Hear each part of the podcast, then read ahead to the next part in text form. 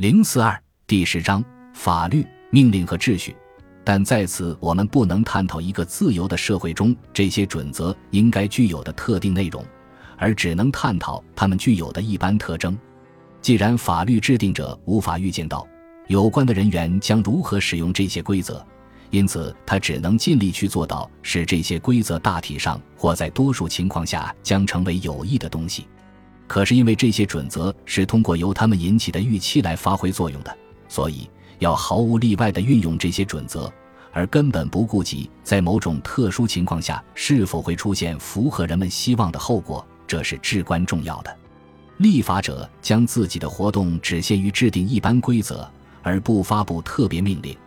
这是由于他对规则在其中得到运用的特殊环境不可避免的无知所造成的结果。他所能做的，只是为那些必须制定某些行动计划的人们使用提供可靠的情报。然而，因为他只确定他们的一些行动条件，所以他只能提供机会和前景，而从不为他们的努力取得何种结果提供担保。抽象法律规则的本质是，他们大概只在运用他们的大多数情况中发挥有益的作用。并且，他们事实上只是人们借以学会结束存在于自己身上的愚昧无知的手段之一。有些人对功利主义进行某些理性主义的解释，是我们有必要强调指出法律规则的本质。的确，要证明任何一项个别法律规则的正确性，其理由必定是它的有用性，即使这种有用性无法借助于理性的论据得到证明，但它为众所周知。只是因为这项法律规则在实践中被证明比其他的更优越，但是，一般说来，只有作为整体的法律规则才必须这样来证明其正确性。法律规则的具体运用则不然。在法律或道德问题上的任何冲突都应该这样来裁决，即按照能了解这种裁决之一切后果的人认为似乎最相宜的方式来裁决。这种观念意味着全盘否定法律规则的必要性。只有一个由无所不知的个人组成的社会，才能给予每一个人根据一般的功利的理由去权衡每一项个别行动的充分自由。这样一种极端的功利主义会导致荒谬的结果，因而只有被叫做有节制的功利主义，才对我们的问题有意义。可是，有人认为。只有当在特殊情况下遵守法律产生的有益结果明显可辨时，法律规则方能具有约束力。这种观点会对人们对法律和道德的尊重产生毁灭性的影响。在这方面，几乎没有什么观点比它的危害性更大。以最陈旧的方式表达出来的这个错误观点，曾同下面这个著名的，但却经常被错误引用的格言：“人民的幸福应该是，并非实际上是。”至高无上的法律联系在一起。如果正确理解的话，他的意思是指法律的目标应该是人民的福利。一般的法律规则应该这样来设计，以使它为人民的福利服务。然而，这并不是说有关某种社会目标的任何一种想法都是违反那些一般的法律规则的理由。一个特定的目标，一个具体的应该达到的结果，绝不可能是法律。七。自由的敌人总是把他们的论点建立在这一论断基础上：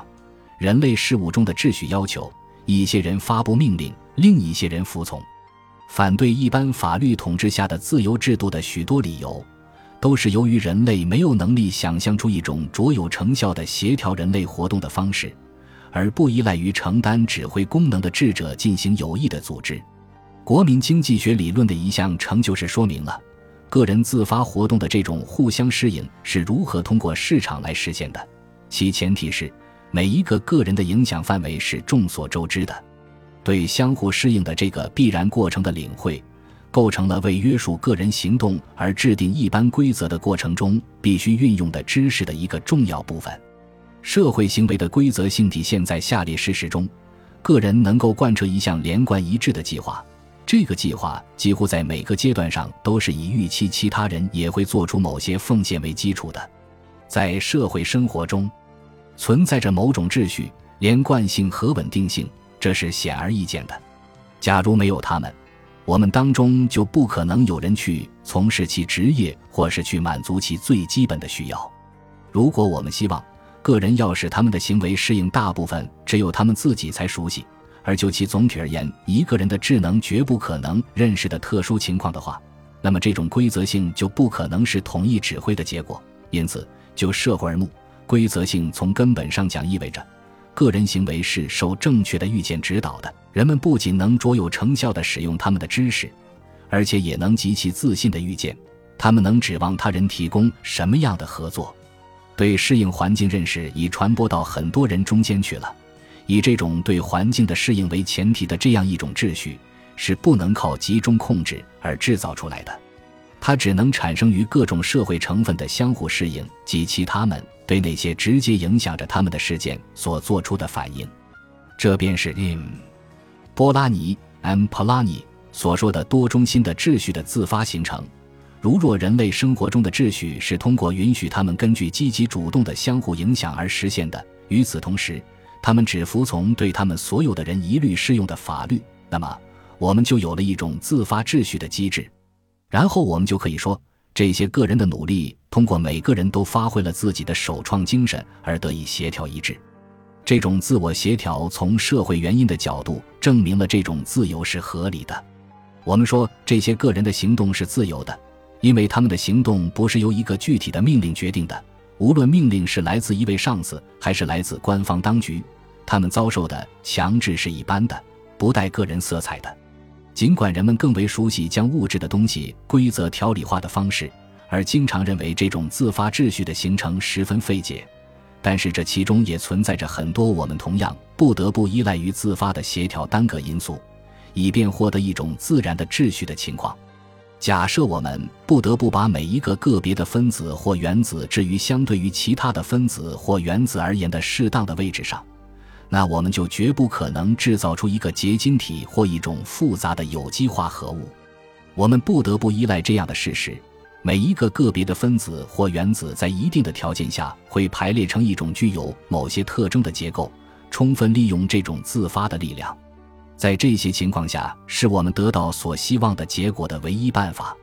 它包含有这样的意思：即产生规则的过程的许多特性是我们无法控制的。换言之，我们不能依赖这种力量，同时也不能确保某些原子会在形成的结构中占据特定的位置。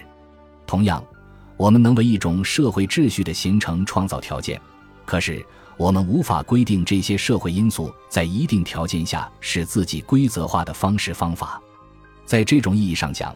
立法者的使命不是建立某种秩序，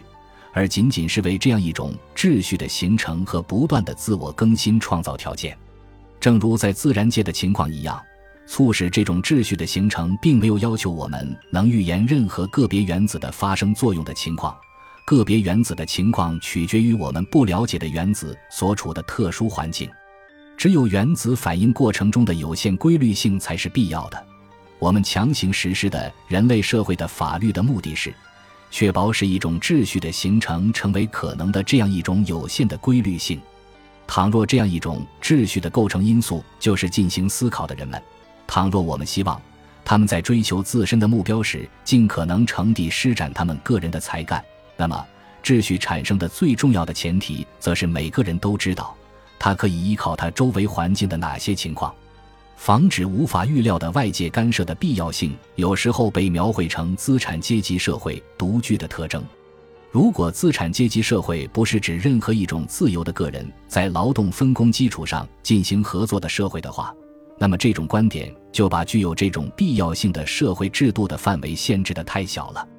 防止不可预料的外来干涉是个人自由的不可或缺的条件，确保这个条件是法律的主要职能。本集播放完毕，感谢您的收听，喜欢请订阅加关注。主页有更多精彩内容。